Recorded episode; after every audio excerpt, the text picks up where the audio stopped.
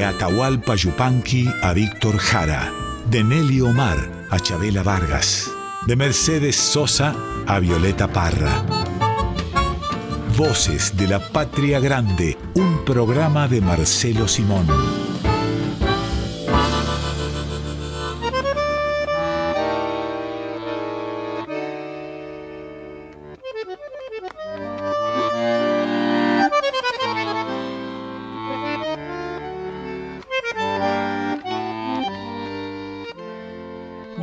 Bienvenidas, bienvenidos a Voces de la Patria Grande. Este domingo, como cada domingo, a partir de esta nueva temporada estaremos con ustedes hasta las 2 de la tarde y hoy va a haber que agarrar un bloc de hojas, va a haber que buscar una lapicera que ande porque vamos a escribir cartas. ¿Cómo andas, Marcelo? ¿Te animas a escribir una carta?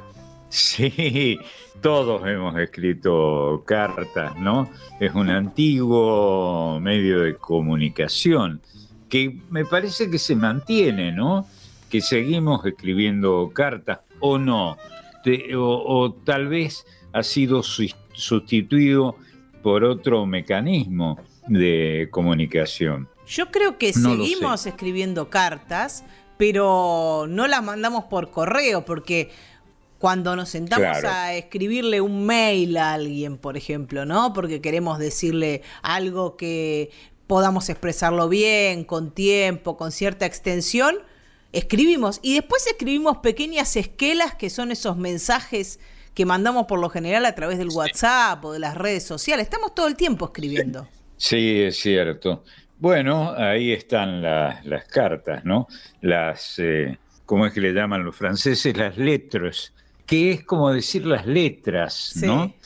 Y sigue siendo sospecho espero, sigue siendo una gran, mm, un gran método de comunicación escribirlas a mano. No sé si, si ocurre todavía.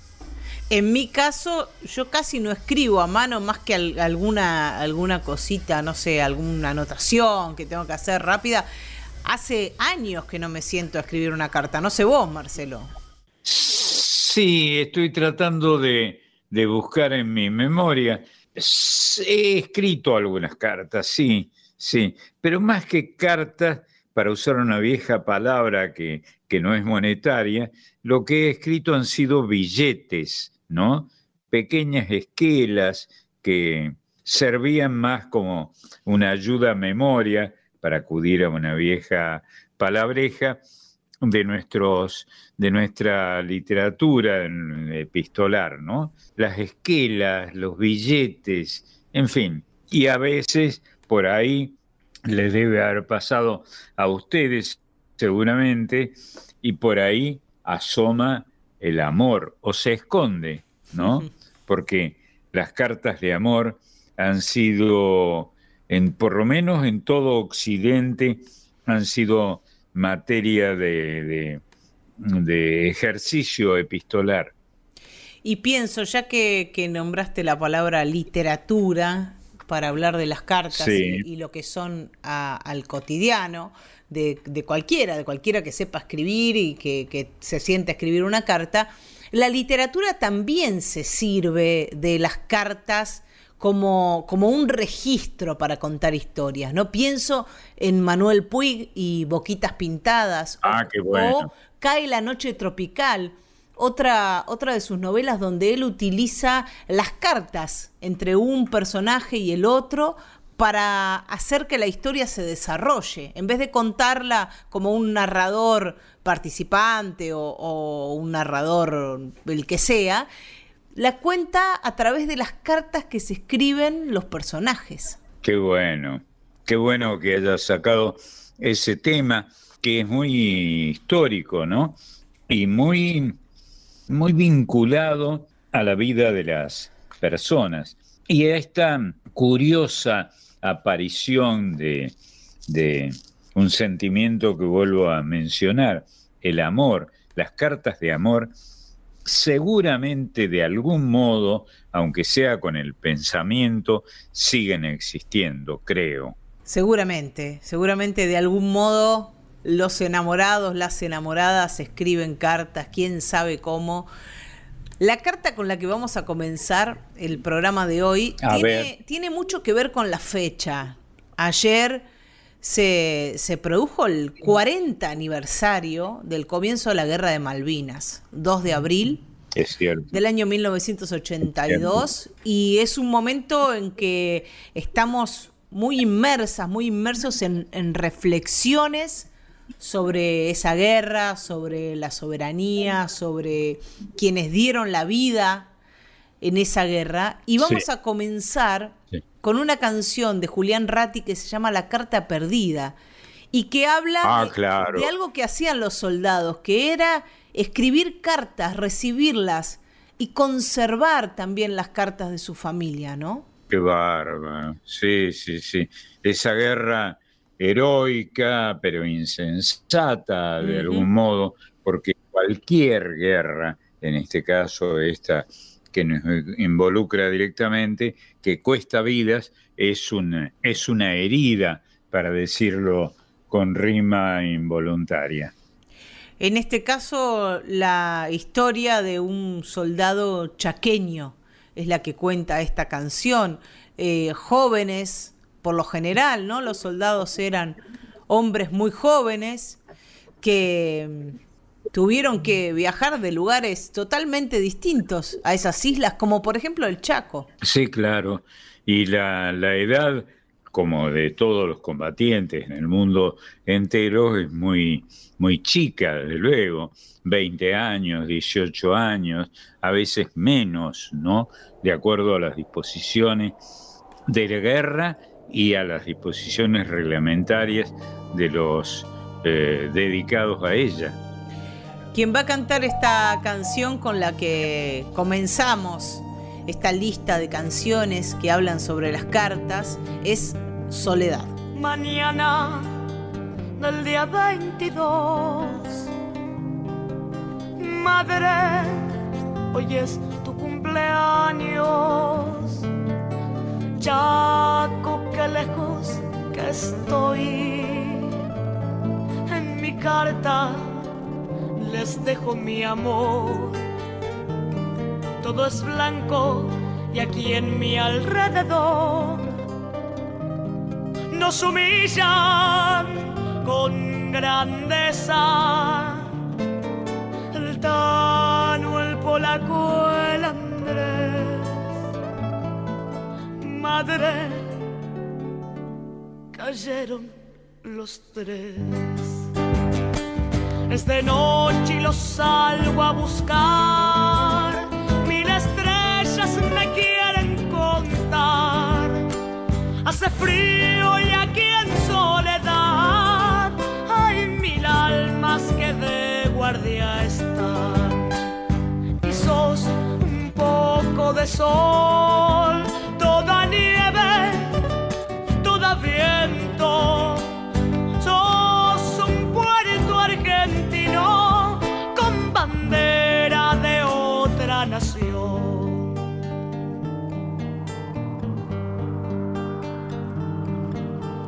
carta que nunca llegó, escrita allá en Malvinas fue en abril del 82 de un soldado que nunca volvió. Y sos un poco de sol,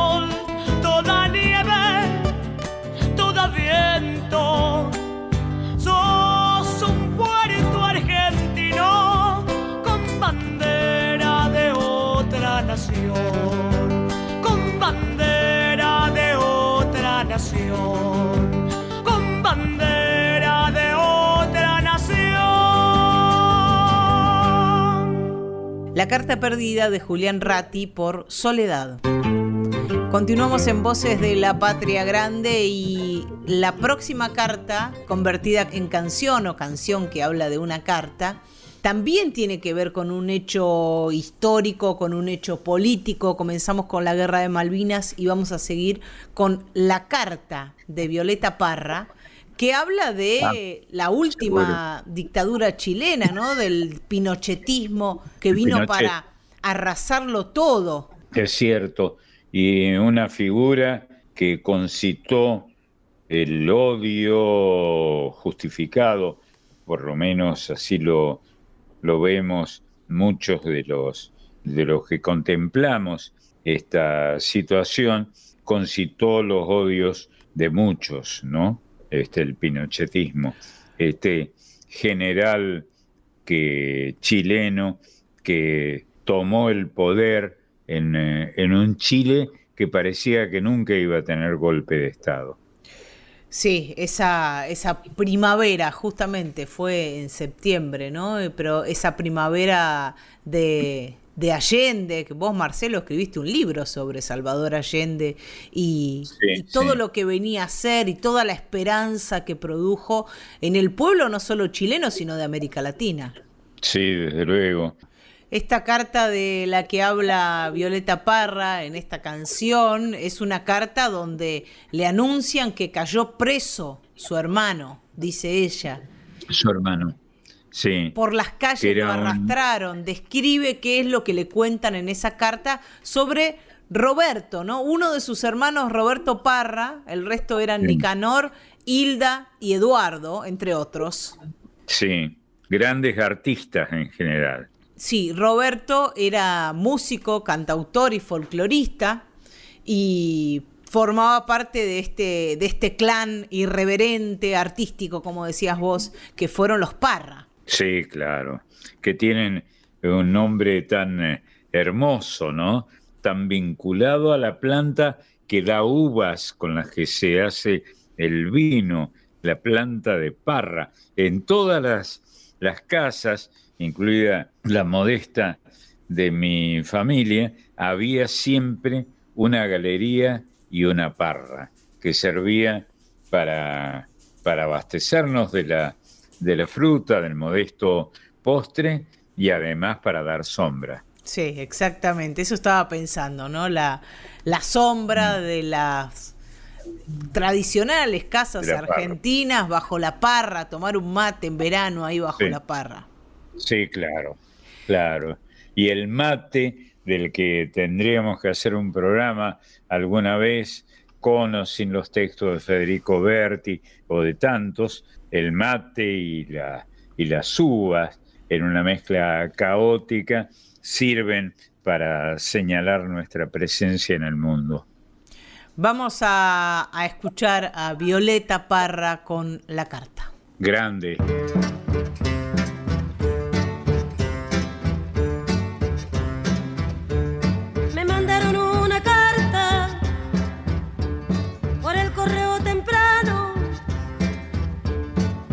Carta me dicen que cayó preso mi hermano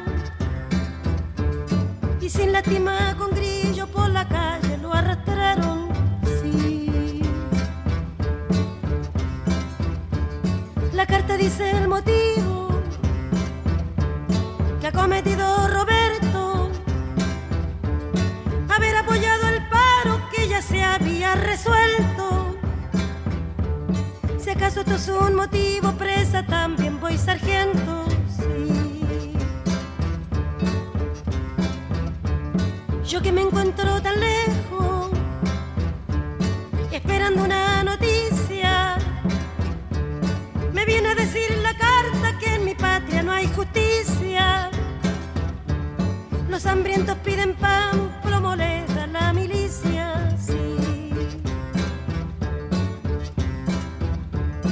Esta manera pomposa quieren conservar su asiento. Los de abanico y de frac sin tener merecimiento. Van y vienen de la iglesia y olvidan los mandamientos.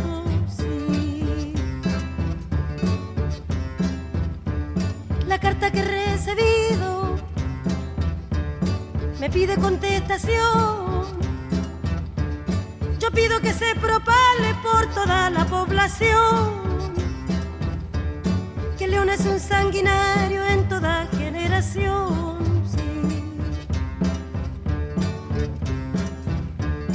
Habrás visto insolencia, barbarie y alevosía de presentar el trabuco y matar a sangre fría.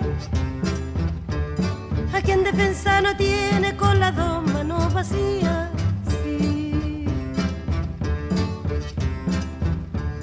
Por suerte tengo guitarra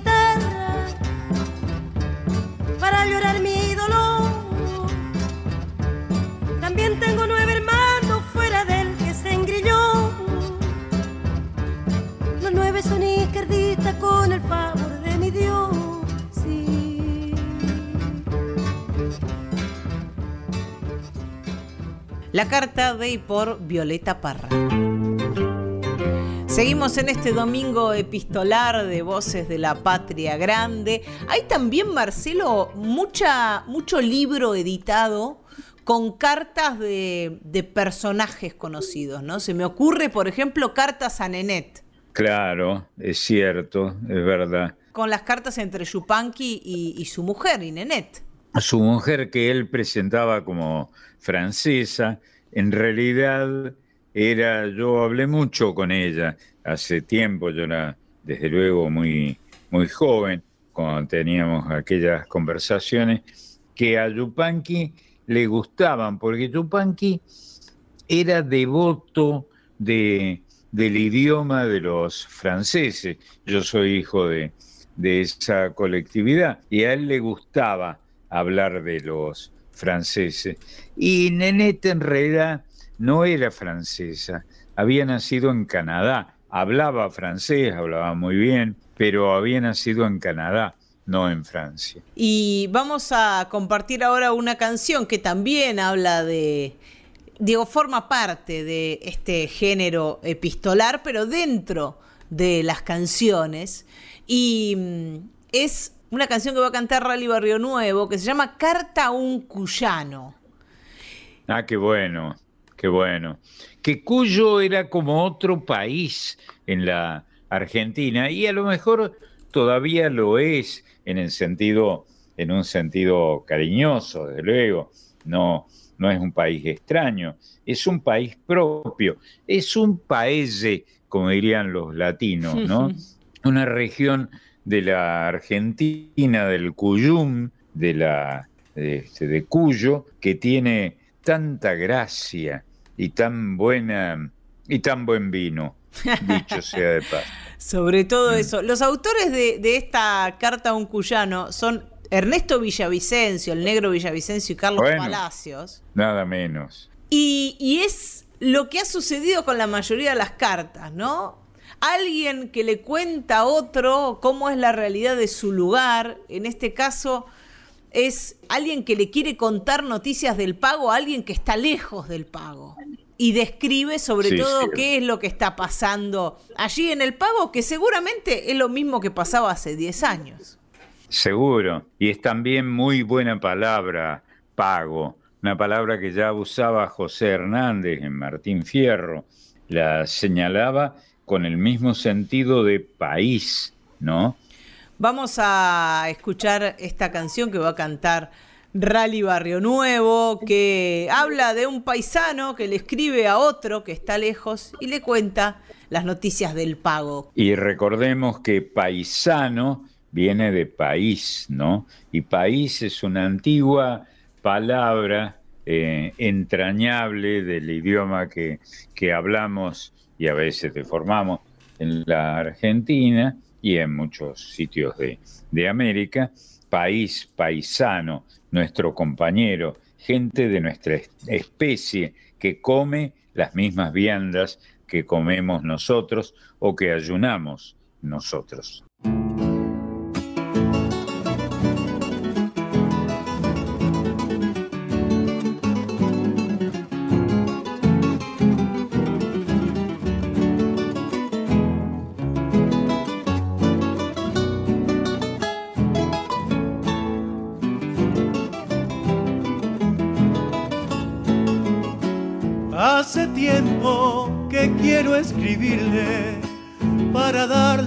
Del pago.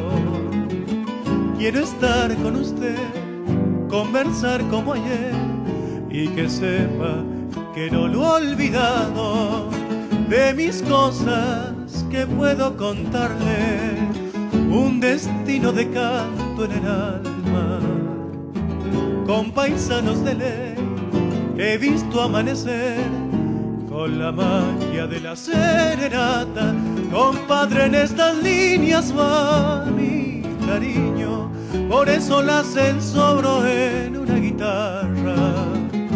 Si se acuerda de mí, cánteme por ahí, discúlpeme la letra, vuelvo de farra.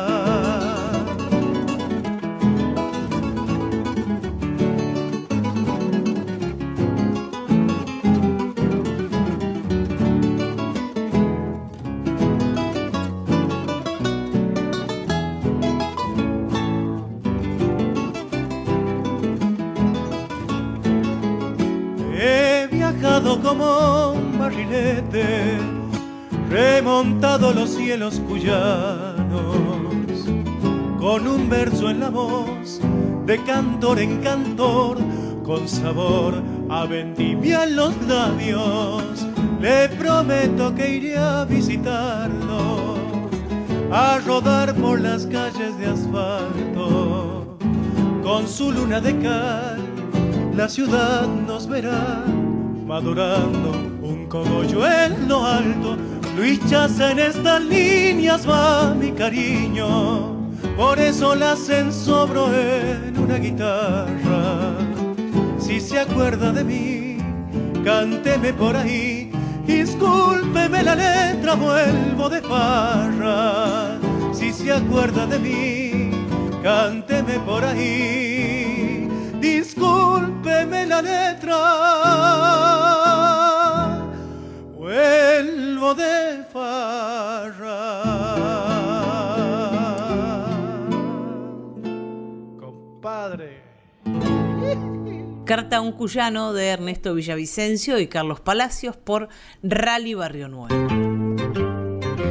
Y ahora vamos a ir, sí, a una carta de amor, el género de las cartas de amor, Marcelo, que nombraste ahí, esbozaste al comienzo, de Julio Fontana y Daniel Toro, Ah, claro. Escríbeme una carta y acá se desparrama todo el amor, toda la miel. Sí, y además la forma de construir el verbo que, no es propia de los argentinos, este, ya indica la necesidad de ponerse en situación de escritor, ¿no? Escríbeme una carta. Acá decimos escribime una carta. Así hablamos los argentinos. De los autores de, Samba para Olvidarte. Sí, claro, precioso tema. Este, escríbeme una carta y sí, parece que como para hablar de amor en alguna época había que hablar como en los boleros. También pasa, en el tango también, no había que hablar de tú. Muy bueno, es cierto.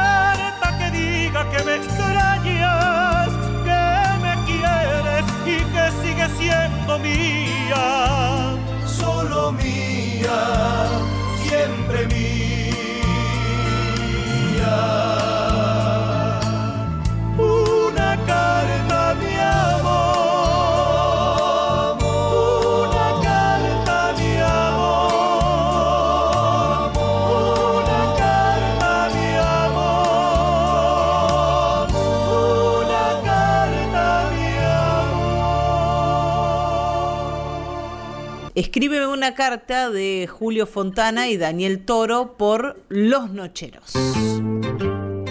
Ahí pasaba todo, todo el amor en Escríbeme una carta, cantaban Los Nocheros y ahora nos vamos a ir para Cuyo, ahí a encontrarnos con las hermanas Vera, Ah, qué lindo. esa dupla maravillosa, ¿no? De cantoras. Fantásticas cantoras. Y también acá hay algo amoroso, hay una historia amorosa, se llama Aquella carta la canción, es de Luis Caduti y Emiliano Cardoso, y parece que acá se armó un poco de, de tole tole. Me mandaste una carta llena de rabia, de picardía, tú me dijiste que nunca te volviera a mirar, que nunca me acordara de ti, que ya no me querías. Así empieza el tipo la carta, hablándole de tú también en este caso, ¿no? Está bien, está bien. Sí, sí.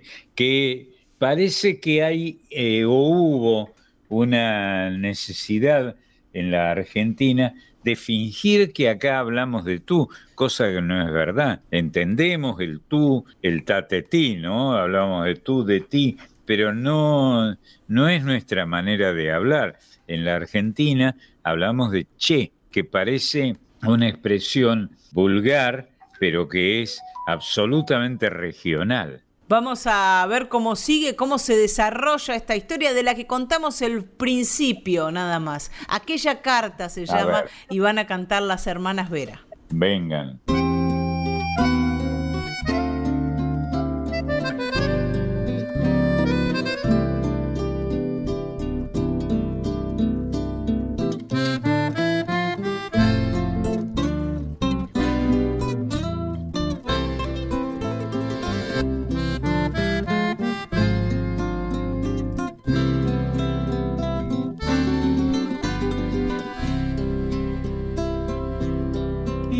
Sobre aquella carta, lloré sobre aquella letra. Eran sollozos profundos de amargura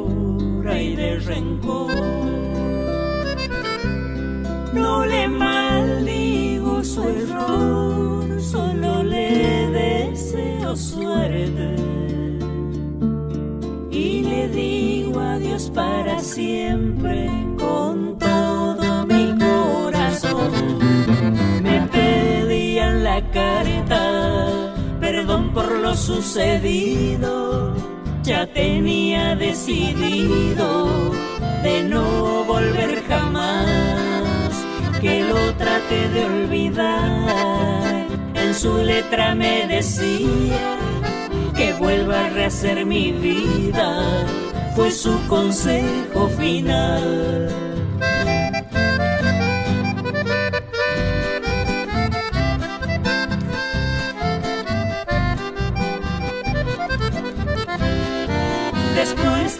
Mucho tiempo, hoy de nuevo regresas, pidiendo que te perdone por tu ingrata falsedad. Te juro, mi amor, lo siento. Sabes cuánto mal me has hecho. Si yo no te di motivos, no te puedo perdonar. Déjame vivir en paz. Ya no quiero tu cariño. Mucho jugaste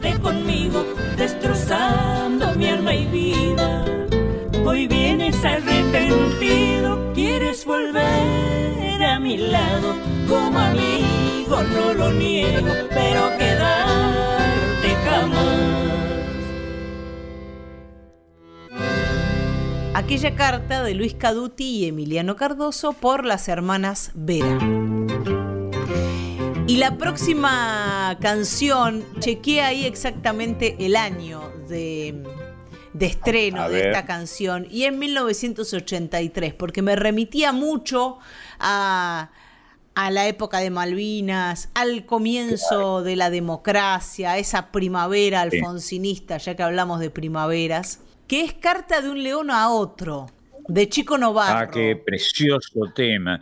Qué bárbaro, qué, va, qué tema hermoso, ¿eh? hermoso casi como una fábula, ¿no? Una forma de encarar el tema de la libertad con animales. Es una, es una fábula, sin duda, está bien dicho.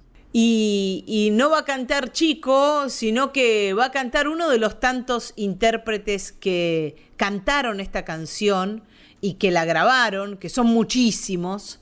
En este caso, Juan Carlos Baglietto, el rosarino. Sí, gran versión, ¿eh? Gran versión.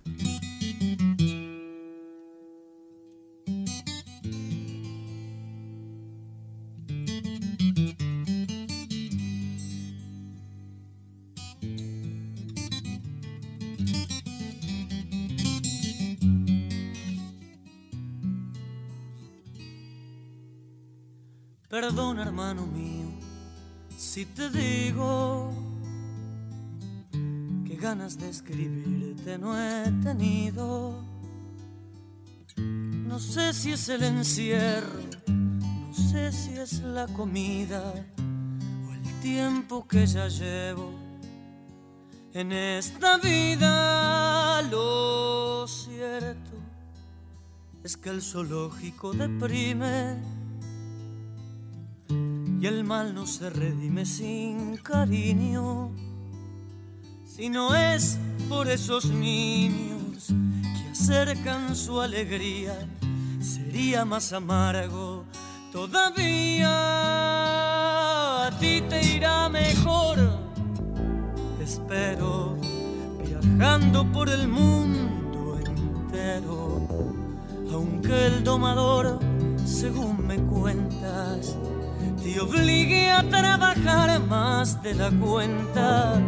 Tú tienes que entender, hermano, que el alma tiene de villano al no poder mandar a quien quisieran.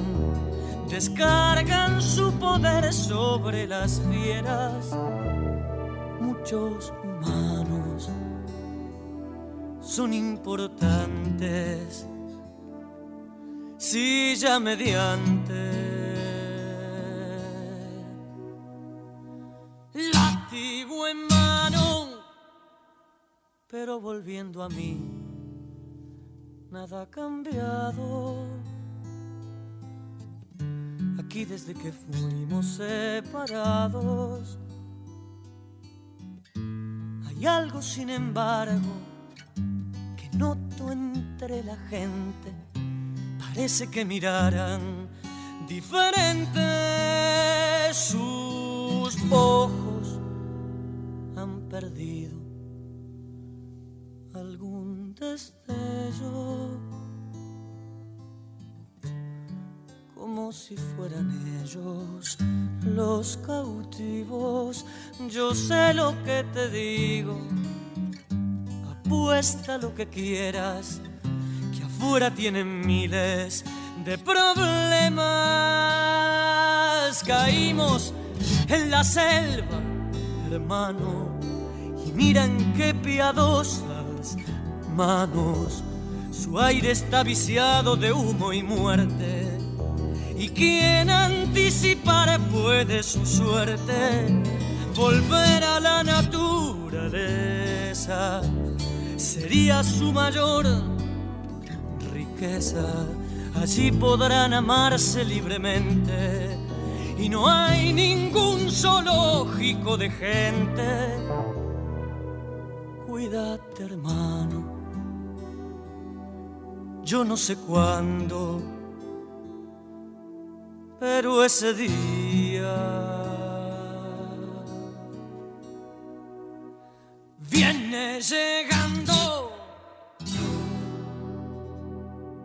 Carta de un león a otro de Chico Novarro por Juan Carlos Baglietto. Y en Voces de la Patria Grande vamos a escribir cartas ahora. A ver. En una mesa un poco bajita, con letra, puede ser imprenta mayúscula o ah, si ya tenemos un poco más de experiencia, puede ser en una letra manuscrita, muy prolija escrita con mucha dedicación porque llega al piberío que seguramente sueñe con escribir su primera carta y las y los vamos a invitar a hacerlo aquí en Voces de la Patria Grande con Marisa Ruibal. ¿Cómo andas, Mari? Qué buena idea. Hola, feliz, porque estas presentaciones, Marian, me arrancan una sonrisa, ¿eh? Aunque no te lo propongas, todos los domingos pasa lo mismo no, sé si todavía se usa la pluma para escribir las primeras letras, pero por lo menos cuando yo fui a la escuela primaria, seis años, empezábamos usando una pluma horrible que nos, nos manchábamos todos. Era un desastre. Horrible. ¿Y se recuerdo. Claro. Esas, plumas con las que era difícil, difícil escribir, aunque ustedes no se deben ser tan viejas como para como yo que recuerdo los tinteros. Sí. Este, y el papel ah, secante. que va, y el secante, qué bárbaro, que a veces venía curvado, ¿no? Claro. claro. Y no hablemos de las nenas y los nenes que escribían con la mano izquierda, que con, ah. con la mano iban borrando todo, borroneando todo lo que habían escrito. A mi hijo le pasaba eso. Exacto. Porque con la manito iban escribiendo y se iba borrando, entonces, bueno, se iban formando unos garabatos medios extraños, unos manchones, que no era nada lindo, pobrecitos, realmente. Sí, no hablemos del enorme error que se cometió en algunas, en algunas instituciones de enseñanza, de querer corregir a quienes escribían a los zurdos. Este, porque a veces se quería obligar a que el zurdo escribiera con la mano inhábil, que para ellos era la derecha. Por suerte eso ya no existe, Marce. No, no existe, sí. Vos lo sabés bien que, que has sido maestra. Exacto. Eh, creo que no se deja nunca de serlo. Es verdad, eso es muy cierto, eso es muy cierto, porque son esas grandes pasiones que uno tiene, ¿no? Y, son cosas que uno no se da cuenta. Hace mucho tiempo un amigo de mi hijo me dijo, ¿cómo se nota que sos maestra jardinera? Y yo me quedé pensando, dije, ¿qué habré dicho, no? Porque estábamos hablando en la cocina de casa de la vida, pero se ve que uno las cosas las sigue manifestando de manera diferente. Pero bueno, cuando uno tiene un gran amor como es la docencia, lo guarda siempre. Bueno, los pesquisas policiales de antes eran especialistas en eso, en darse cuenta de, en el caso de un presunto delito, que quien hablaba estaba en curso en él, ¿no? Por las cosas que decía. Pero bueno. Vamos a lo nuestro, Marcel. Por favor. Hoy te traje un cuento que tiene que ver con la temática de las cartas, por supuesto, pero que tiene que ver también con esta fecha que ustedes recordaron cuando comenzamos el programa, que tiene que ver con el comienzo de la Guerra de Malvinas del 2 de abril. Sí, seguro. Traigo un cuento que se llama El secreto del abuelo. La autora es Margarita Mainé, docente y escritora argentina, y las ilustraciones son de Héctor Borlasca. Y la ilustración de la tapa tiene otro ilustrador, Juan Pablo Zaramela. Eh, los dos ilustradores son argentinos, bellísimas ambas ilustraciones, pero este libro lo elegí porque me parece una gran herramienta para poder hablar con los más chiquitos, con los más pequeños, de un tema tan doloroso y triste como ha sido la guerra de Malvinas. Seguro. Es difícil tratar con los chicos chiquititos, estoy hablando, ¿no? Es parte de nuestra historia, nos atraviesa como sociedad, no podemos dejar de hablarlo porque aparte los chicos escuchan lo que pasa en casa, lo que conversan los papás, los hermanos mayores, los noticieros, por supuesto, se han cumplido 40 años, este, así que esto está hace muchos días em, dando vueltas por las redes sociales y los canales de televisión, este recuerdo. Y los libros ayudan a comprender la realidad. Entonces, me parece que contar con un libro que nos permite contar una historia y a partir de ahí poder charlar de algo tan triste, es importante rescatarlo. Y este libro forma parte de una colección que sacó justamente la editorial Norma por los 40 años de la Guerra de Malvinas. Y yo te voy a contar el que está destinado a los chicos más chiquititos. A ver. Historia de Itatí y de su, abuelo. A Itatí le encanta jugar en la casa de los abuelos. Siempre se queda con ellos cuando la mamá se tiene que ir a trabajar. Hmm. Un día ella encontró una caja que tenía un montón de sobres amarillos y la abuela le contó que esos sobres que ya estaban amarillos por el paso del tiempo eran cartas. Y Tati le preguntó qué era una carta, porque ella nunca había visto una carta. Entonces la abuela le contó que antes del WhatsApp, antes del celular, la gente escribía en un papel lo que le quería contar a otra persona que no la tenía al lado. Lo guardaba en un sobre, iba al correo y enviaba la carta a su destinatario. Claro, existían los buzones. Exacto, esos buzones, esos buzones colorados en las esquinas. Qué lindo, qué lindo. Bueno, un día llega a la casa de los abuelos de Tati el cartero trayendo una carta para el abuelo Baltasar. Pero el abuelo no quiso abrir esa carta cuando vio de dónde venía. Se la guardó en el bolsillo. Una tarde que la abuela tenía que ir al dentista, abuelo y nieta inventaron un juego. Este juego, Marce, se llama El viaje en dedo. Sí, ¿en qué consiste este juego? Te preguntarás vos. El abuelo trajo un globo terráqueo y entonces Itatí lo hacía girar, girar, girar, girar y de golpe lo paraba con el dedo. Y a donde el dedo indicaba, el abuelo le contaba algún dato curioso, le contaba una historia de ese lugar y así viajaron con el dedo por Italia, por Francia, el Polo Norte, Madagascar, China, Tailandia, y el abuelo de cada lugar se entusiasmaba y le contaba cosas lindas, que a Itatí le daba mucha alegría. Hasta que un día el dedo de Itatí se detuvo en unas islas. El abuelo le contó a Itatí que esas islas eran las Islas Malvinas, pero a partir de ahí el abuelo no quiso jugar más a este juego. Entonces Itatí se quedó como sorprendida, estaba como un poquito triste, preocupada, confundida, no entendía qué había pasado. Y cada tanto volvía a preguntar por esa carta que el abuelo se había guardado en el bolsillo y que no quería abrir. Un día Itatí y su primo, Facundo, que se divertían un montón los dos juntos, viendo las cosas que el abuelo tenía guardadas en un mueble en el taller que tenía en la terraza, encontraron una foto en la que había tres soldados muy jóvenes abrazados y sonriendo. Encontraron también una carpeta con recortes viejos y en la basura vieron la carta que el cartero había llevado para el abuelo. La carta, Marce, decía así. Yo te voy a leer lo que decía la carta, porque Itatí y su primo Federico la abrieron. Decía, Señor Baltasar Martínez, queremos invitarlo a participar del acto del Día del Veterano y de los Caídos en la Guerra de Malvinas. Lo esperamos el 2 de abril a las 9 horas en la Plaza Mayor de nuestra comunidad para descubrir una placa conmemorativa en agradecimiento a la valentía y a la entrega de nuestros excombatientes. Y ahí, y Tati y Facundo se empezaron a preguntar, ¿qué es un excombatiente? ¿Y un veterano? ¿Había habido una guerra en las Islas Malvinas? Por eso el abuelo se había puesto triste y no había querido jugar más al viaje en dedo. Y Tati estaba tan preocupada con todo esto que le contó todo a su mamá y su mamá le explicó que el abuelo era uno de esos soldados que había visto en la foto. En ese momento el abuelo Baltasar tenía 18 años cuando fue a la guerra de Malvinas y le contó y le explicó muchas cosas más. Toda la familia, ese 2 de abril, lo acompañó el abuelo Baltasar al acto por el Día del Veterano y los caídos en la guerra de Malvinas en la Plaza del Pueblo. Marce, esta es una historia que conmueve. Es un cuento para poder hablar con los más chiquitos, porque es un disparador. Una vez que cerremos el cuento, los chicos van a poder preguntar, les vamos a poder acercar fotos que podemos tener en alguna revista o en algún diario y poder charlar un poquito de lo que pasó tantos años atrás.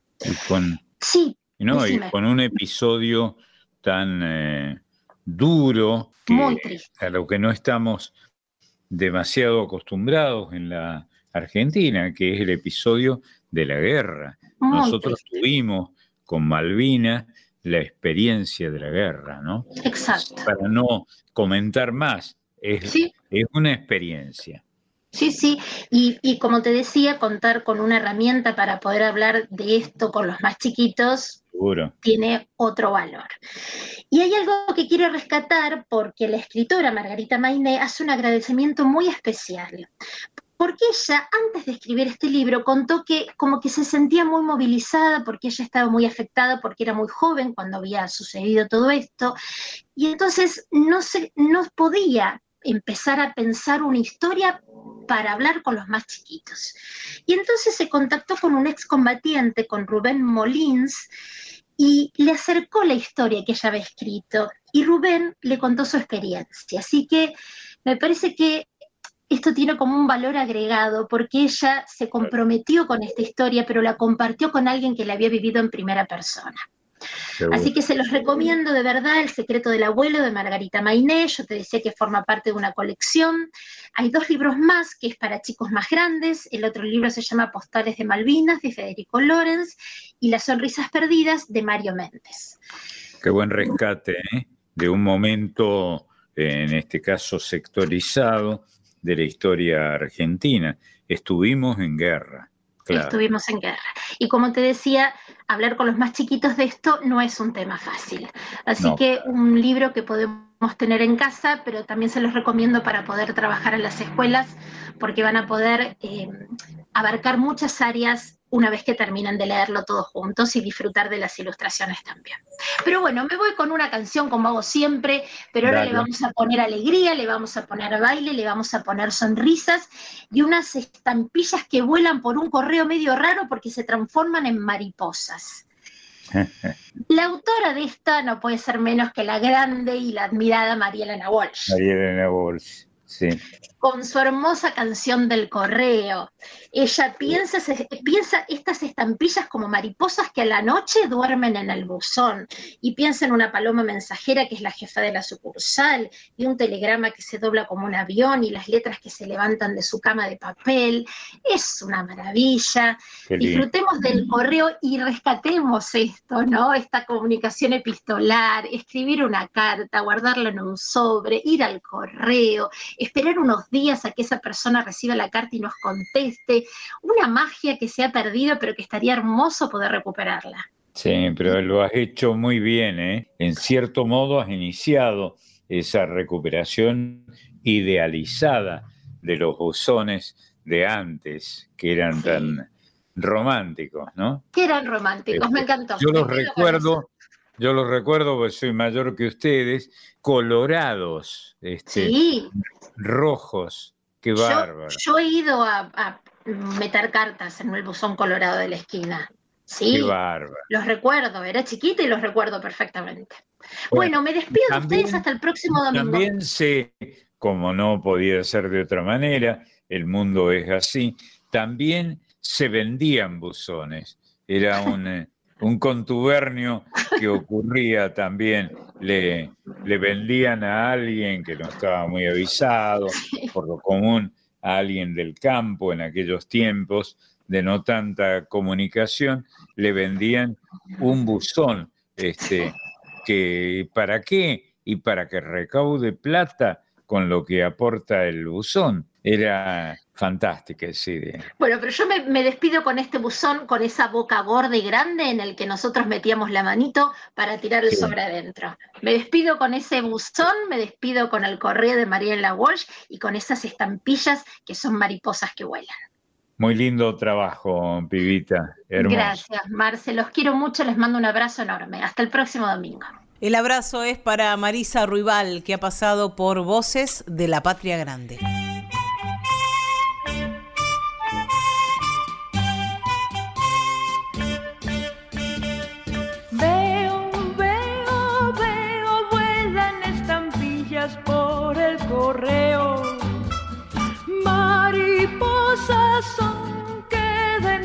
Duermen en el buzón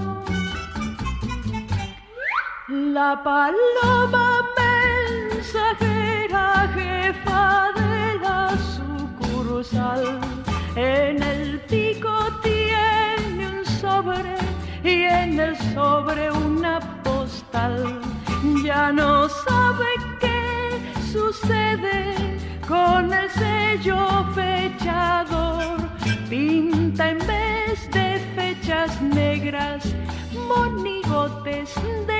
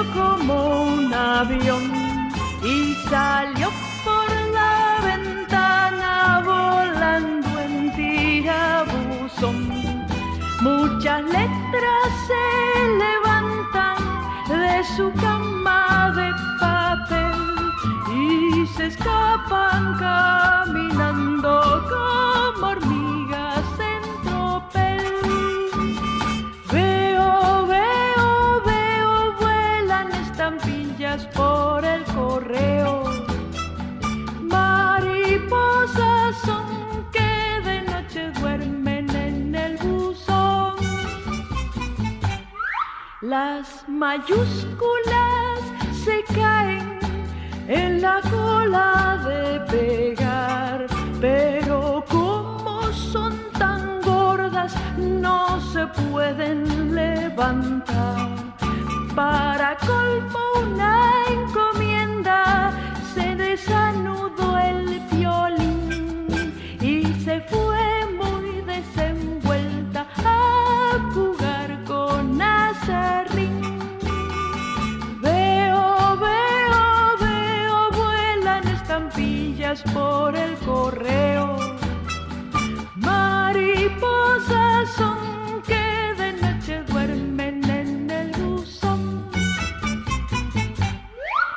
La paloma se pasea del pupitre al pizarrón con los lentes en la pata de la desesperación. La paloma está nerviosa, la paloma está tan mal que se emborrachó de tinta y se come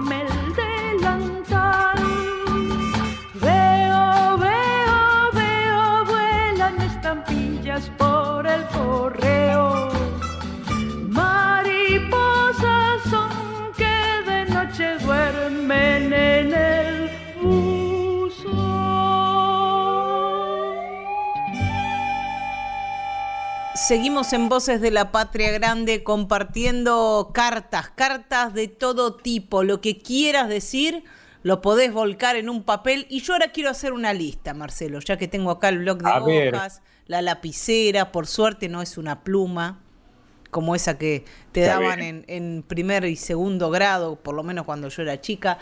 Yo quiero hacer una lista de los compañeros y compañeras que hacemos Voces de la Patria Grande. Por favor. Encabezado esa lista por Pedro Patzer, que es el ideólogo, que es quien nos propone cada domingo un tema, una musicalización y que hoy nos ha puesto a escribir cartas. Está muy bien. Marisa Ruibal es la productora de este programa y a la vez hace la columna de infancias que recién pasó y que estuvo aquí escribiendo también cartas con el piberío en voces. En un rato vendrá Emiliana La Colomerino con su columna Folk Fatal sobre mujeres y feminismos en América Latina y en Argentina. Y tenemos además a nuestro equipo artístico técnico. ¿Lo este tenés ahí? Sí, sí, sí. ¿Lo tenés? Está, a ver. Está siempre sobrevolando este equipo, sí. Porque como este programa se emite grabado, quien convierte esta grabación que hacemos en un programa de radio es el Tano Salvatori, compañero operador y editor. Y por otro lado tenemos a Máximo Vargas, que es el consultor permanente del equipo de Voces de la Patria Grande. Donde hay una duda, ahí aparece Máximo Vargas. El sabio. Él es el sabio, exactamente. Vamos a compartir ahora una canción de Hugo Jiménez Agüero que se llama Te escribo ah, desde el sur. Ah, sí, sí, una canción hermosa y, y que patentiza un momento de la historia relativamente reciente de la Argentina. Totalmente. Hoy han aparecido muchas cartas que hablan de, nuestra historia. Eh, comenzamos con esa carta de, de, un soldado de Malvinas. Y esta canción comienza como una carta. Río Gallegos, provincia de Santa Cruz, 24 de diciembre. Y ahí se empieza a desarrollar esta, esta carta desde el sur que va a cantar el propio autor, Hugo Jiménez Agüero. Seguro. Río Gallegos, provincia de Santa Cruz, 24 de diciembre. Sabe el sol está tan alto, casi es la medianoche. Eso pasa en verano. Tengo cerca la cordillera por donde la bandera flamea con su sol, con su sol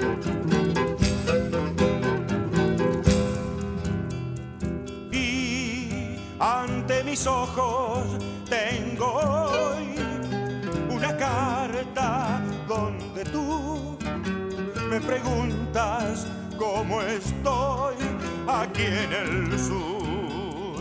Y yo te digo, corazón, que la patria es como tú, como mamá, como papá la defiendo aquí en el sur.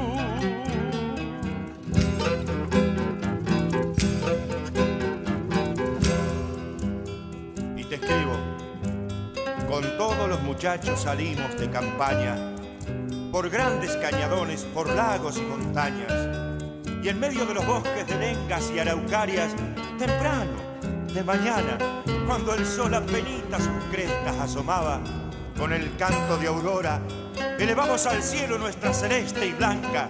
Y no puedo decirte en verdad lo que siento, porque para contarte me faltan las palabras. Solo sé que Dios puso ante mis ojos este largo camino y que estoy orgulloso, pero muy orgulloso de ser argentino. Y ante mis ojos tengo hoy una donde tú me preguntas cómo estoy aquí en el sur. Y yo te digo, corazón, que la patria es como tú, como mamá, como papá, y la defiendo aquí en el sur. La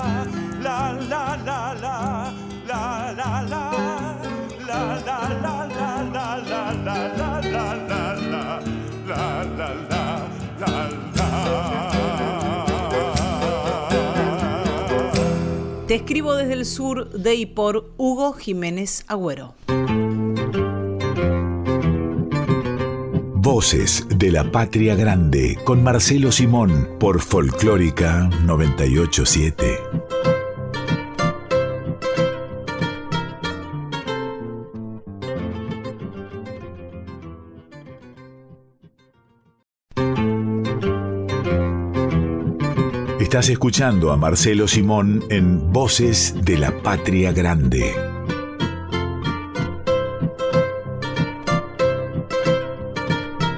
Y el que se va a sentar ahora a escribir una carta es un pampeano. Venimos de la Patagonia, pasamos a la Pampa, porque si yo te digo, Marcelo... Vamos arriba. Sí. Eh, vamos subiendo. Exactamente. Si yo te digo a vos, Rancul, ¿con quién relacionás esa localidad de La Pampa? Con uno de los mejores cantantes que ha dado la Argentina, este, la localidad pampeana, con nombre aborigen, ¿no? Que es, bueno, La Pampa también es un topónimo aborigen, ¿no? Pampa es una planicie este, una llanura que tiene un nombre que de ese origen, desde luego. Y, así pasa con Rancul, pero te lo dejo, te dejo a vos el, este, el anuncio. Ahí nació Alberto Cortés, artista, cantautor que le prestamos por unos cuantos años a España, porque él decidió emprender en un momento su carrera en España y allí se quedó. Sí, tenía mucho éxito en España el nativo de Rancul. Linda, lindo topónimo. Y en esta carta habla un poco de eso, de, la distancia, de vivir en otro lugar. Se llama Carta a mi viejo y le habla a su viejo de las cosas que le pasan allá lejos y de las cosas que quisiera compartir con este viejo y este viejo que es una palabra que usamos acá para referirnos al padre, ¿no? O en, el femenino, a la madre, la vieja, ¿no? Y todos hemos lloriqueado por la, por la vieja y todos hemos acudido al viejo y a la vieja en búsqueda de ayuda, de consejo, de, eh, y en algunos casos invergonzantes, de plata. y, pensaba, porque lo dice en esta carta, eh, es una carta que, le escribe el autor a su viejo que vive, por supuesto. Pero lo que pasa cuando, para quienes hemos perdido a nuestros viejos, a veces nos pasa de tener ese tironeo, esas ganas de que el viejo o la vieja estuvieran en ciertos momentos puntuales. En este caso, es un hijo que está lejos y le gustaría que su viejo también esté cerca para presentarle a su compañera de vida, a su esposa, para ver algunas cosas que le suceden desde ahí, desde cerquita. Claro, y la búsqueda de protección que grandulones, sin embargo, somos capaces eh, o hemos sido capaces de acudir en, en esa búsqueda, ¿no? A papá o a mamá a búsqueda, o al viejo o a la vieja en búsqueda de la protección, de la palmadita de en la nuca o, en, o, en, o del beso en la mejilla. Todo eso sucede en esta canción que va a cantar su propio autor, Alberto Cortés. A ver. Cualquier día, a cualquier hora y en cualquier lugar. Querido viejo. Perdónalo de viejo antes que nada, pero es que así te siento más a mi lado. Como al mejor de todos mis camaradas, te contaré las cosas que me han pasado. Trataré de explicarte lo que he sentido en todos estos años que anduve lejos. Las cosas que contigo no he compartido y que hubiera querido. Querido viejo. Tú sabes lo que pasa a los 20 años. Te parece que el mundo es una manzana cada día festejas el cumpleaños, arrojando tu vida por la ventana. Yo gastaba los días a mi manera, sin importarme nada, cómo ni cuándo y al igual que se extiende una enredadera, la soledad de a poco me fue ganando. Dicen que Dios aprieta pero no ahoga. Y un día de repente llegó a mi puerta un duende de ojos claros en buena hora, cuando estaba mi playa casi desierta.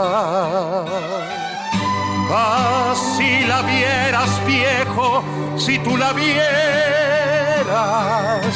como yo la querrías, estoy seguro más que amante y esposa, es la compañera que aligera la carga de mis apuros. Con el alma serena cambian las cosas, la mente queda libre de condiciones se encausan las ideas más ambiciosas y paso a paso nacen nuevas canciones. Me las propone el niño que llevo adentro. Cada instante que pasa día tras día y a ellas le descargo mis sentimientos, mi nostalgia, mis ansias, mis rebeldías.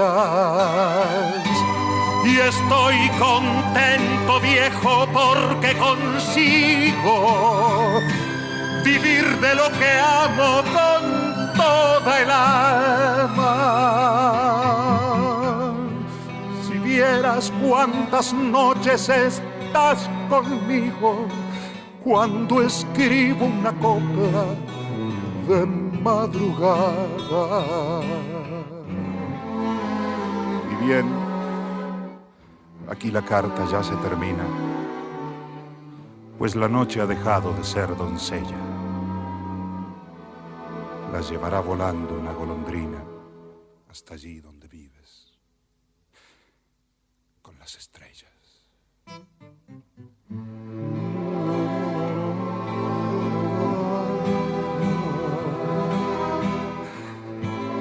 da da da da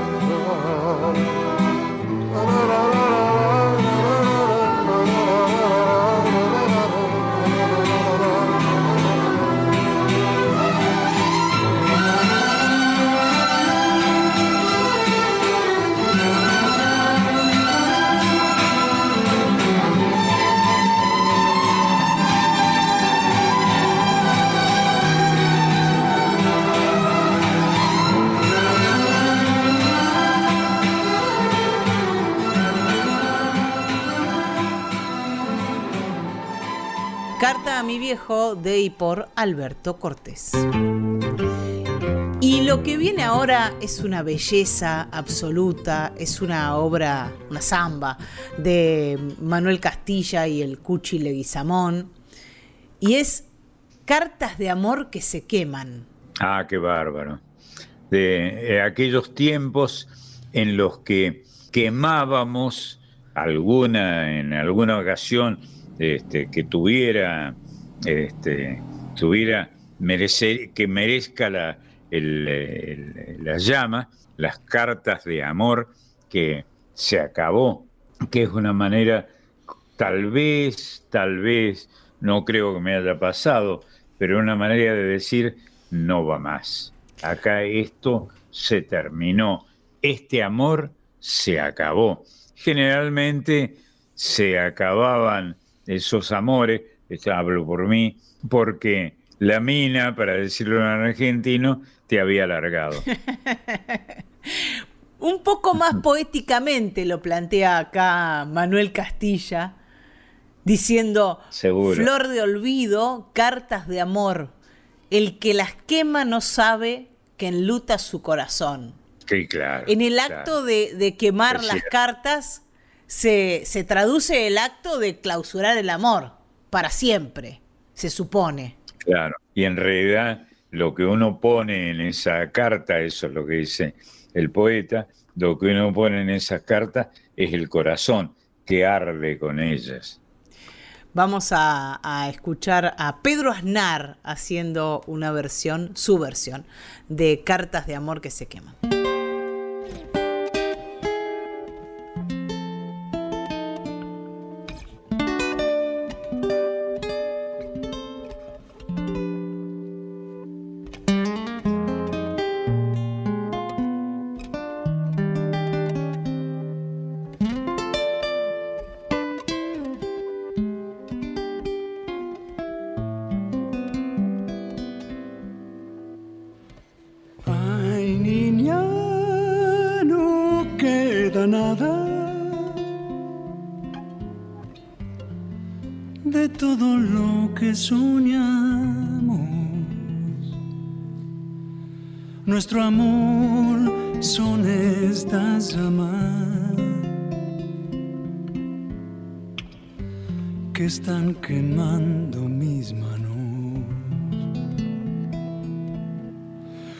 Amor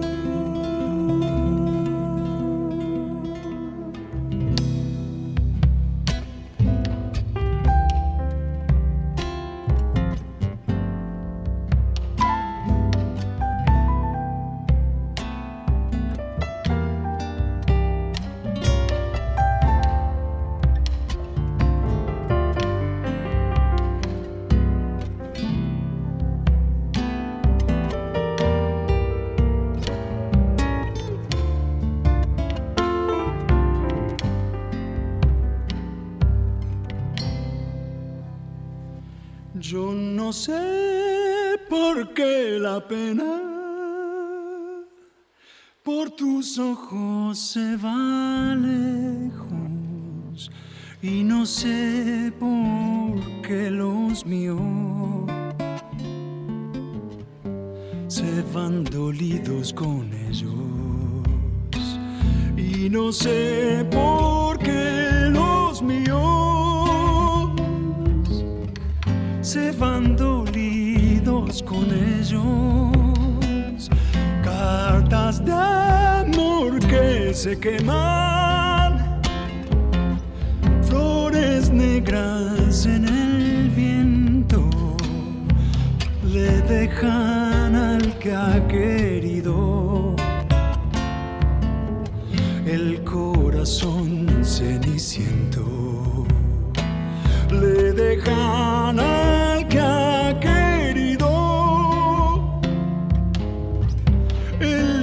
el corazón ceniciento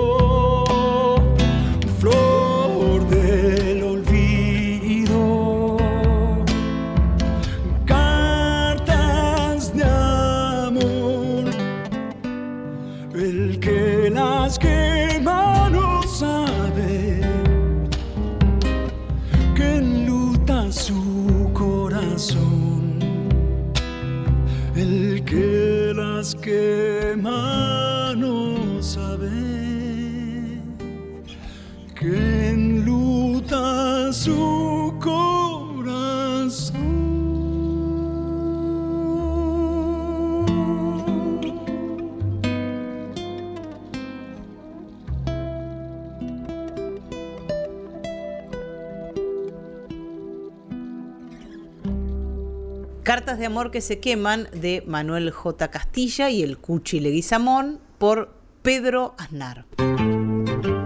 Seguimos en este Voces de la Patria Grande epistolar y yo me puse a buscar, Marcelo, tangos que hablen de cartas. Ah, qué bueno. Y hay muchos. Qué bueno. Pero la verdad que mm, vienen medio flojos de papeles. Podemos empezar por el tango que se llama Una carta que es ah, letra y música de Miguel Buchino. Y mm, que comienza con un recitado. Dice, lloró el malevo esa noche sobre el piso de cemento y un gesto imponente y fiero en su cara se pintó. Tomó la pluma con rabia mientras ahogaba un lamento, a su madre inolvidable esta carta le escribió. ¿Y sabes qué le pregunta el malevo a la madre? ¿Para qué le escribe? ¿Para qué la molesta a la madre? Ha sido un personaje considerado como, como protagonista en la historia de la canción argentina. Bueno, este malevo es un protagonista medio flojo, porque le escribe a la madre para preguntarle a ver si su mujer lo está engañando.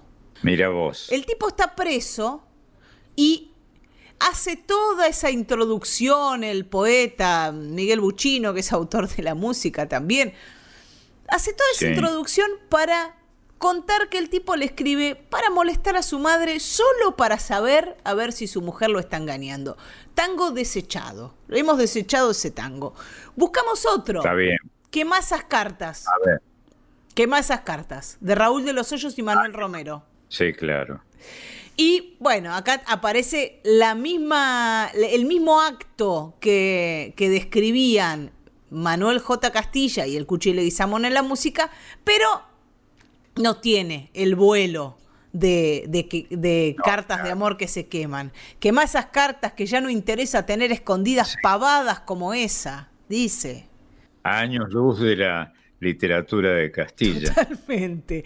No guardes memorias que nunca conviene que sepa la historia la mina que viene de la que se fue. Una porquería, uno que le da consejos a otro diciéndole que queme las cartas por si se la descubre la mina que viene. Desechamos quemar esas cartas también. Me gustó eh, llorando la carta. ¿Por qué? Porque eh, es un dicho popular que hace referencia a las cartas, pero quiere decir otra cosa. El que te llora la carta es uno que te está lamentando de más, ¿no? Es cierto. Y es un dicho muy argentino, me parece. Y mm, bueno, este llorando la carta también es un, es un tipo que le, que le reclama a una mujer, eh, que la trata de prostituta. Bueno, tampoco me interesó, así que pasamos de largo de, Llorando la Carta. Después hay una milonga del año 75 de, de, Horacio Quintana y Julio Martín. Ajá, Horacio Quintana, mira vos. Sí, que es una, una como si fuese tu vuelta. la milonga esa que cantaba Nelly Omar, donde una mujer estaba esperando la vuelta del hombre y al final eh, le, le, cuenta eh, en ese relato que, somos dos a esperarte, es decir, que está esperando un hijo de ese hombre que nunca llega. Claro. Es lindísimo el tema. Y la temática de Carta de Rosaura es parecida, pero, pero es al revés. Es un tipo que se ha quedado con el hijo de los dos y ella es la que se fue. Y también le reclama a la mujer un montón de cosas, le, le cuenta que el niño ha tirado sobre llamas la palabra mama. Bueno, un montón de, reclamos que tampoco vienen al caso. Con el tango que nos vamos a quedar es con una carta para Italia. Y no por su alto valor poético, sino porque rescata algo que tiene que ver con la, con la argentinidad, con, con el país que somos desde que políticas estatales decidieron recibir a un montón de inmigrantes. Gran revolución que cambió la historia de la Argentina. Es una opinión personal. Yo creo que la Argentina tiene este perfil de fuerte abrazo a los inmigrantes eh, y que con esto ha producido una característica notable en la historia de nuestra conformación como país. Es un país con una fuerte presencia de inmigrantes. Bueno, está en el preámbulo de la Constitución, ¿no? Sí, es verdad. a todos los hombres de buena voluntad que quieran habitar el suelo argentino. Es una invitación que está desde el preámbulo de la Constitución y que hasta nuestros días lo hemos visto con el conflicto bélico que más capta la atención, que es el de Ucrania y Rusia. Y lo hemos visto porque ya hay ucranianos cobijados por la Argentina y hay un ofrecimiento a ese pueblo para quienes quieran venir a vivir a nuestro país. Sí, recordemos que prácticamente todas las comunidades del mundo han tenido su lugar en esta Argentina generosa a la que, en la que vivimos. La carta que, que provoca este tango, que, cuya letra es de Reinaldo Giso, y sabemos que Reinaldo Giso era un poeta muy popular.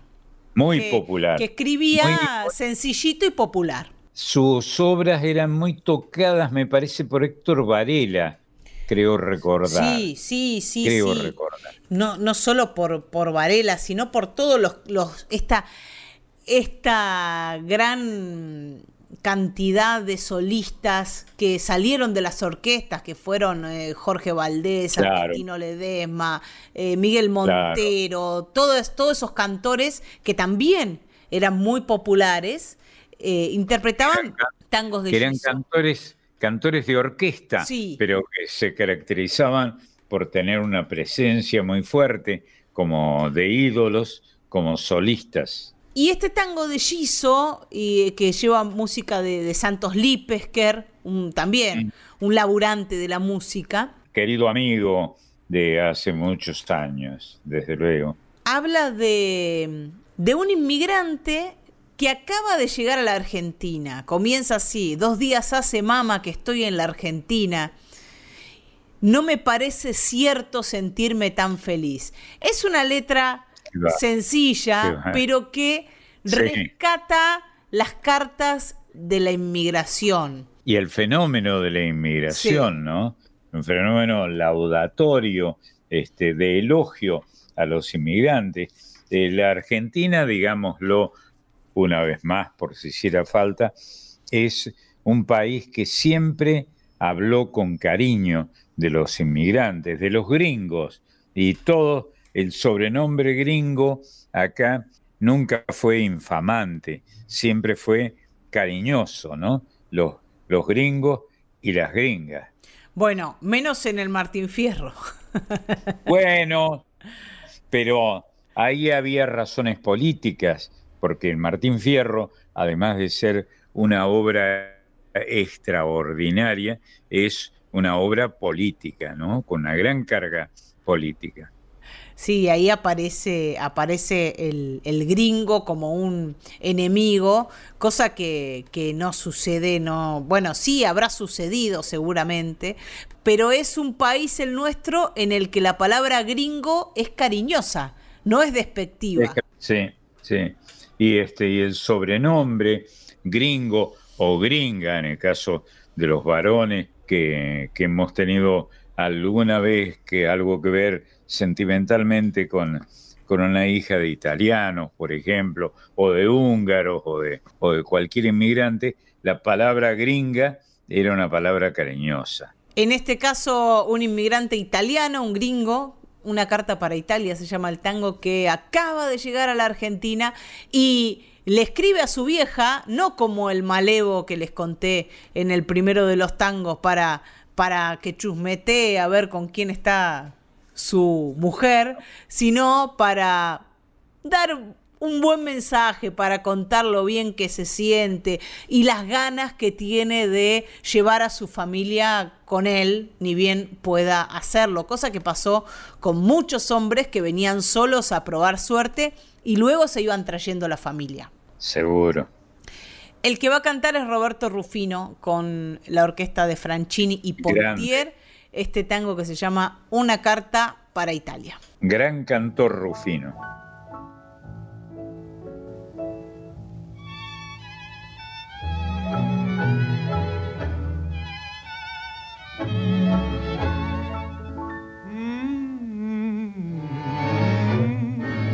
Santa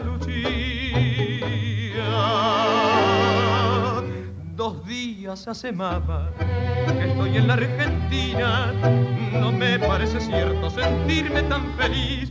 Si viera Buenos Aires, qué linda y qué distinta a nuestra pobre Italia cansada de sufrir. Quisiera en esta carta decirte muchas cosas que en este suelo, amigo, dan ganas de vivir que ya soy otro hombre que sueño a todas horas con el día que pueda traerte junto a mí. Decirle a la Rosina que siempre pienso en ella, que yo en la Argentina trabajo por los dos, que cuando estemos juntos aquí nos casaremos y juntos les daremos las gracias al Señor. No importa el sacrificio que has hecho por tu hijo, para que en esta tierra se forme un porvenir. Besando tu retrato, yo siempre te lo digo, tendrás tu recompensa, aquí serás feliz.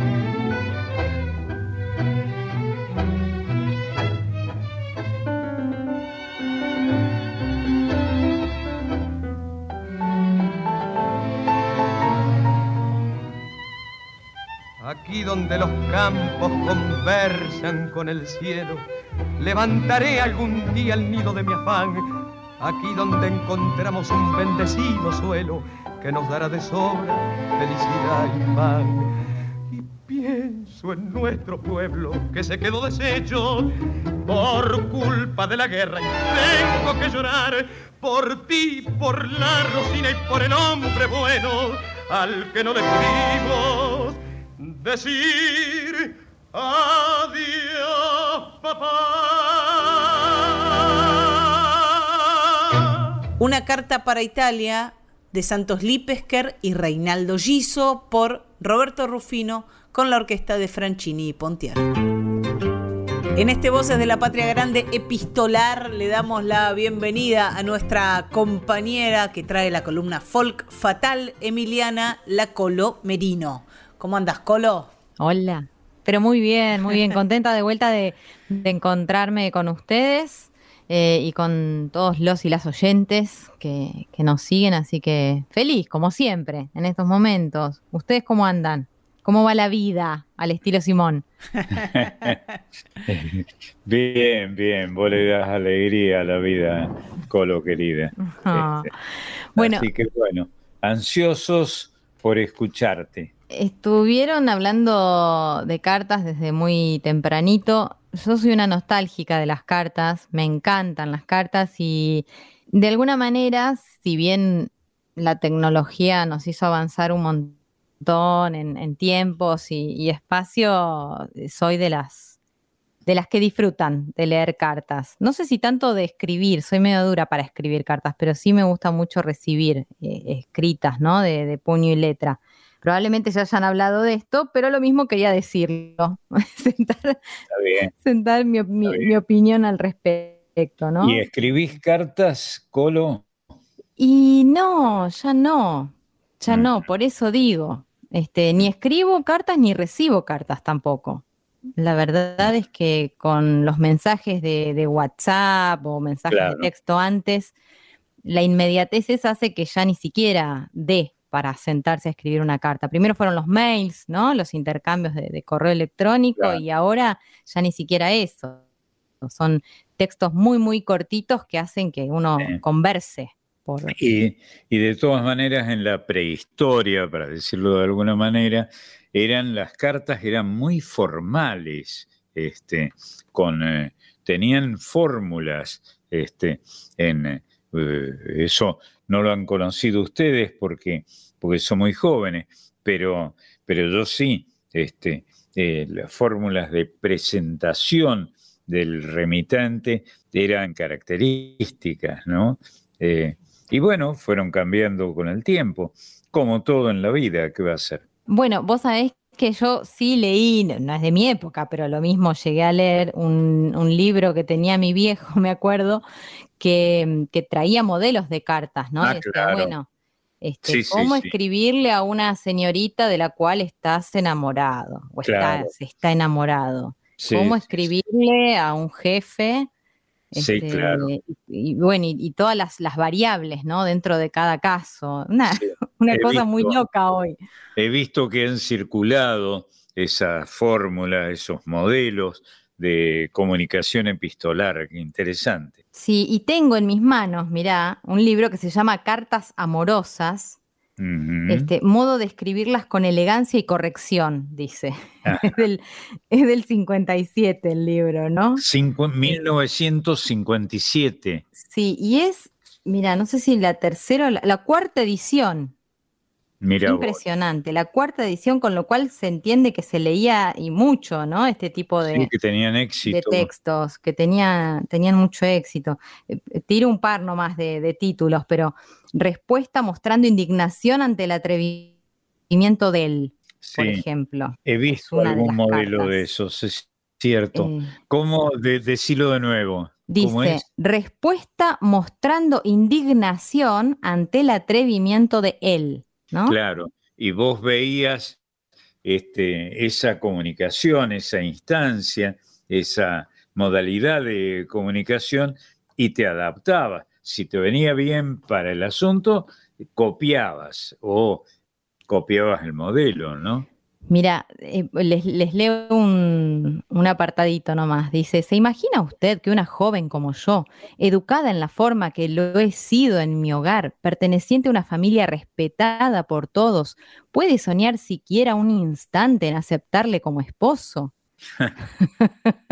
Durísima, ¿no?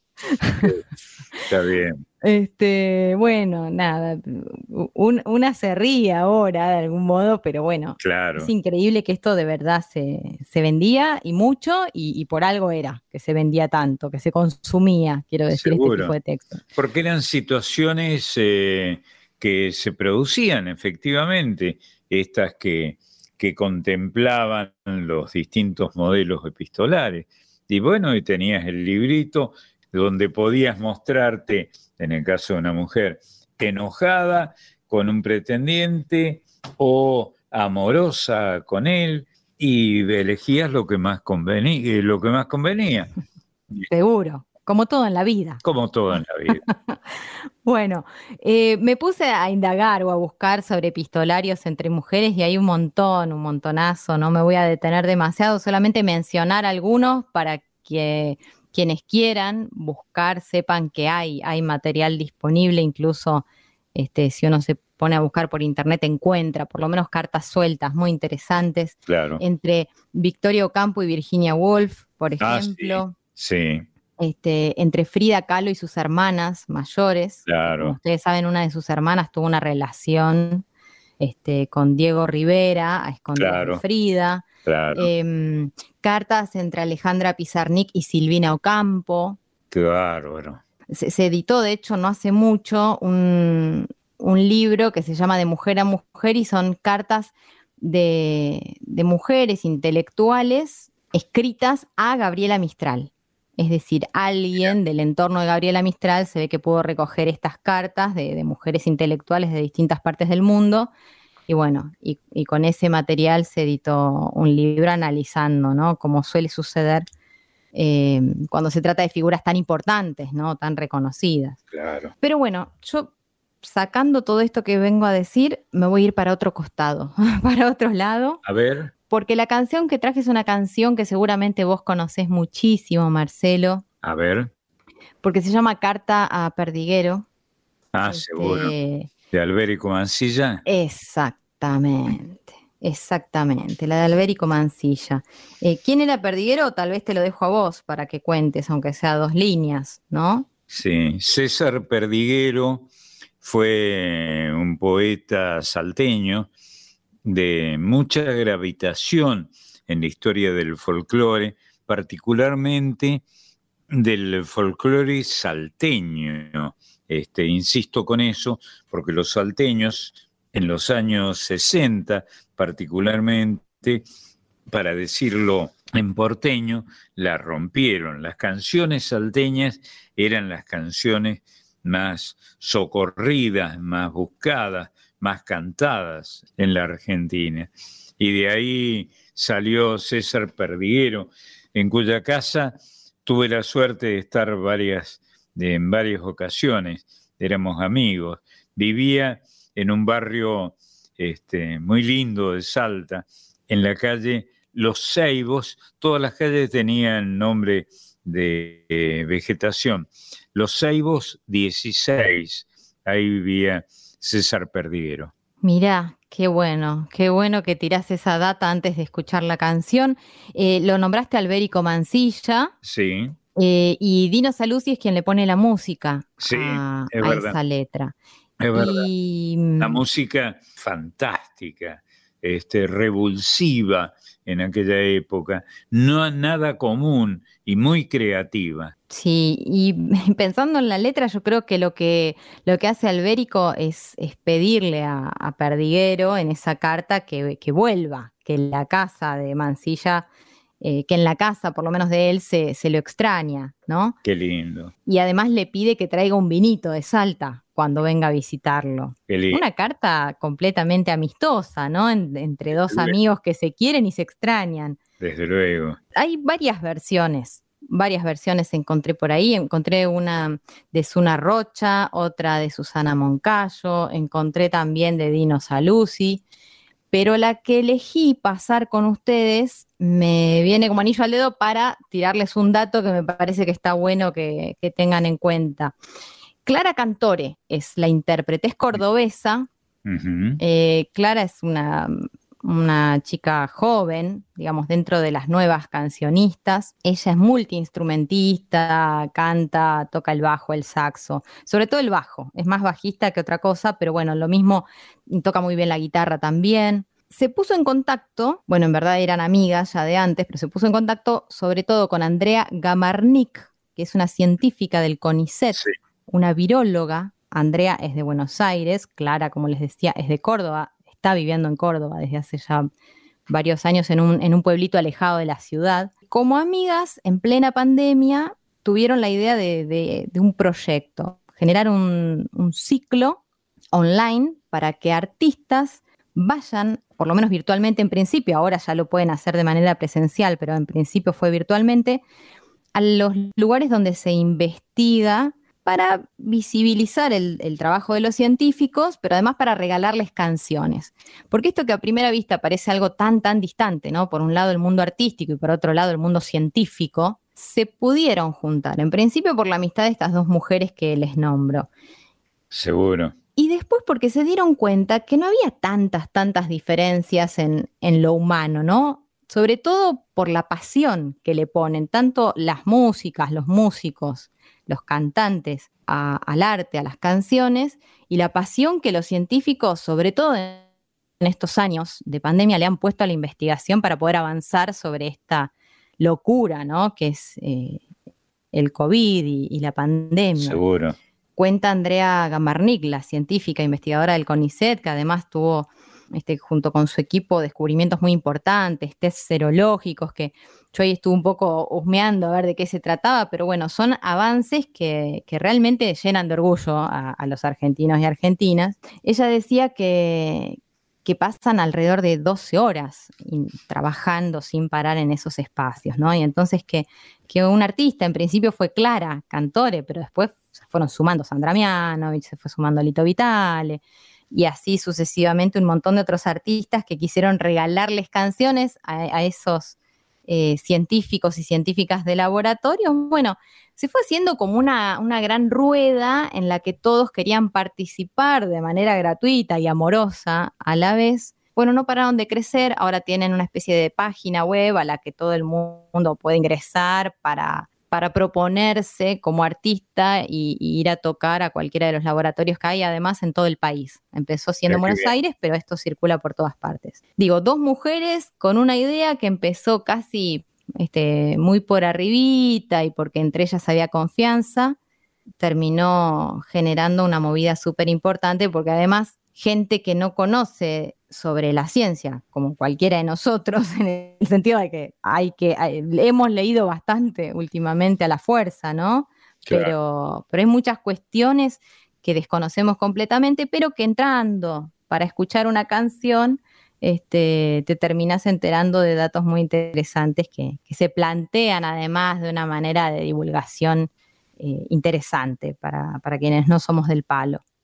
Bueno, todo esto entonces para presentarles una canción que habla de una carta. La cantora es Clara y va a haber como artista invitado un Juan Iñaki, también cordobés. Claro. Que hace, que hace que suene muy, pero muy hermosa esta canción ya tradicional, ¿no? Que tiene unos cuantos años, pero con un sonido mucho más joven. Los invito a que la escuchen y la disfruten como lo hice yo. Saludamos, despedimos y abrazamos a Emiliana Lacolo Merino que ha pasado por Voces de la Patria Grande.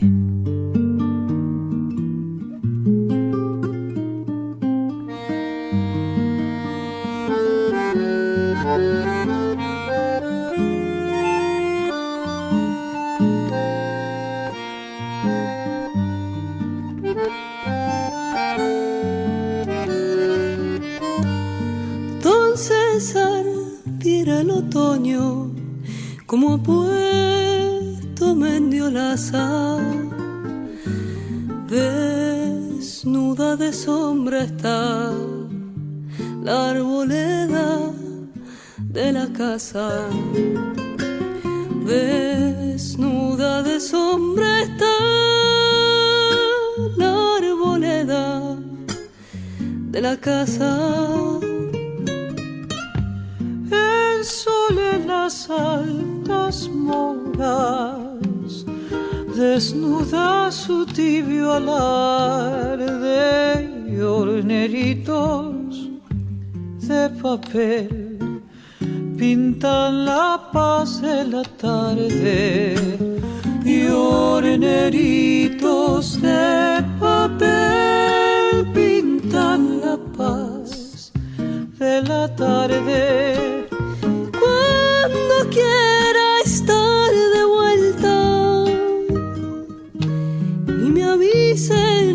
falta. Si se acuerda, tráigase ese vinito de salta. Un abrazo, acuérdese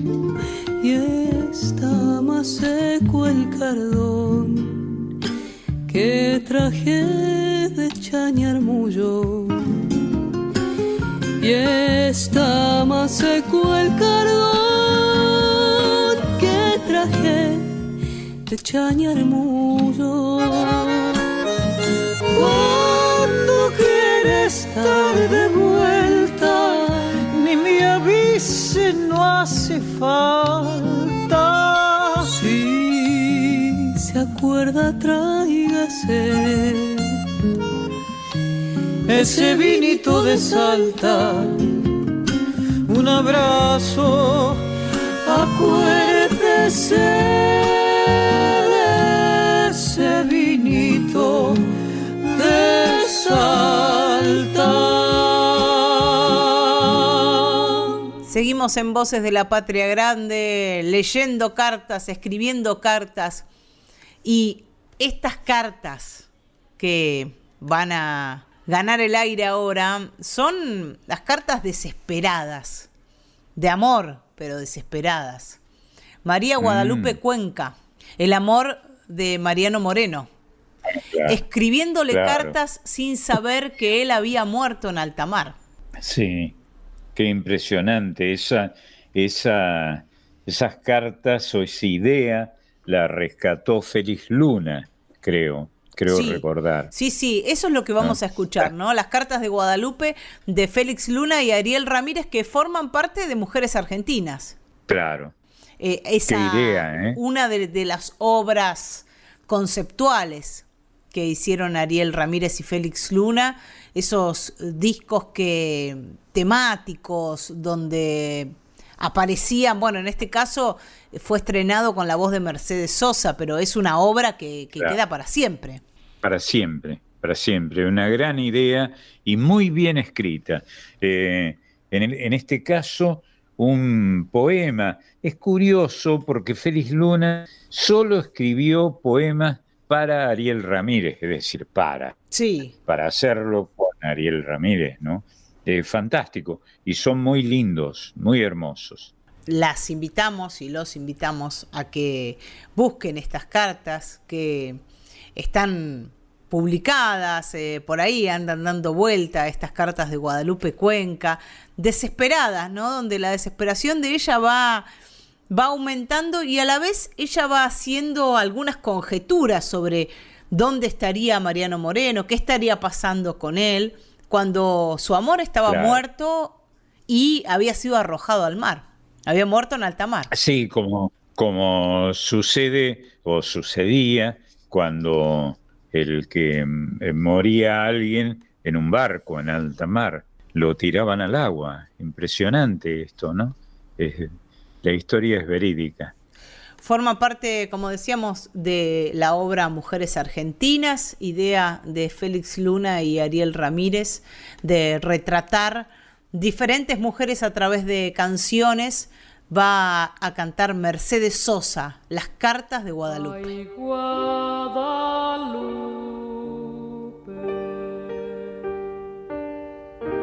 las cartas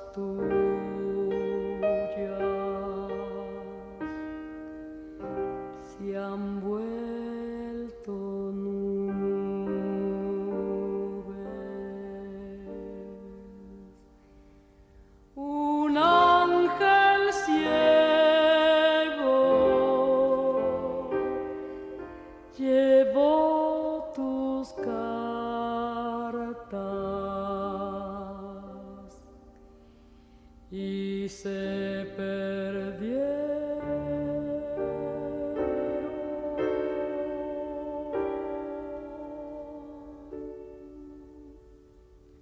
Qué pena.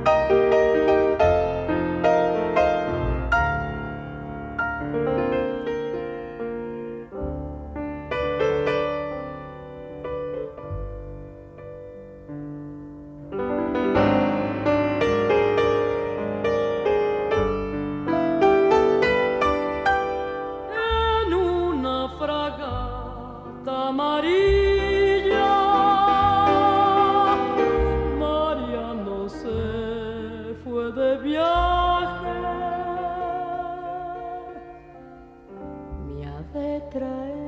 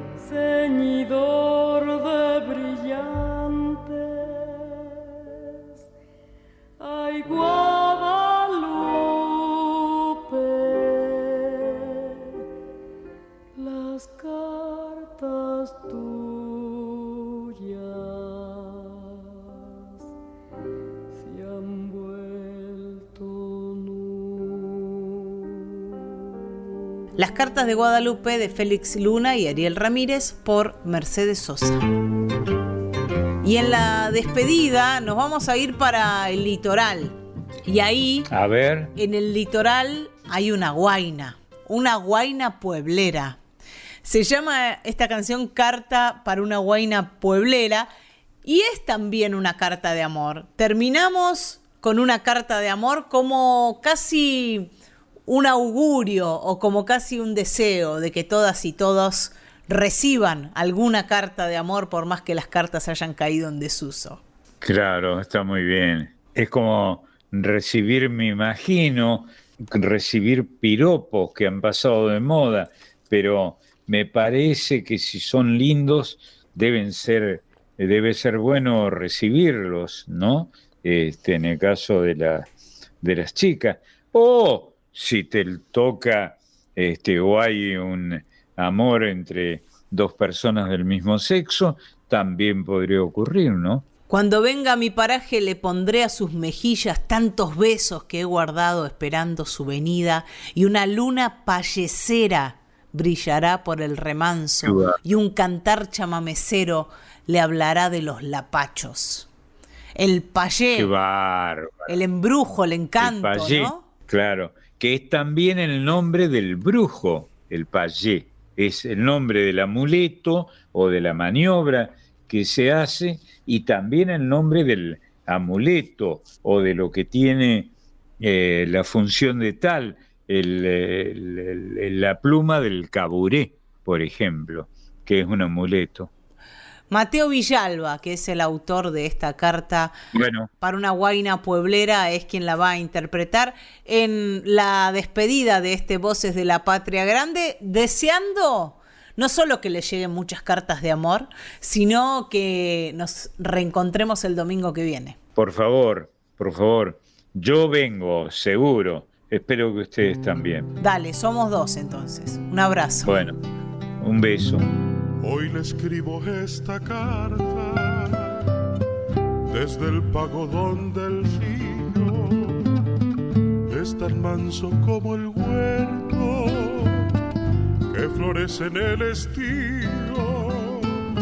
Sorsalera la mañana va cantando por las ramas y la siesta llegan ancas de un destino chicharra. Cuando venga mi paraje, le pondré a sus mejillas tantos besos que he guardado, esperando su venida. Una luna payecera brillará por el remanso y un cantar chamamecero le hablará de los lapachos que distante de su pueblo mi paraje. Larga espera en la siesta chicharrera que distante de su pueblo mi paraje. Cuenta el viento que la vio decir adiós.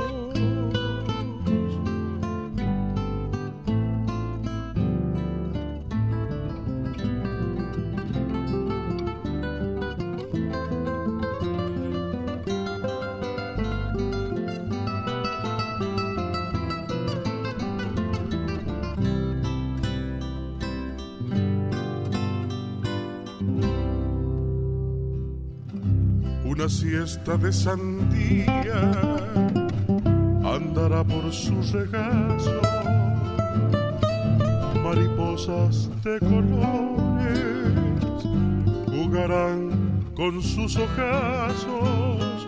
Un panal de miel fresquita gustará su boca pura y mi mano esperanzada jugará por su cintura. Andaré juntando flores para el día en que usted venga. La laguna más pequeña lavará sus trenzas negras. Un sausal lleno de cantos, de calandrias, de ruñeras le dará la bienvenida al llegar, mujer pueblera. Qué distante de su pueblo mi paraje, larga espera en la siesta chicharrera. Qué distante de su pueblo mi paraje. Cuenta el viento que la vio decir adiós.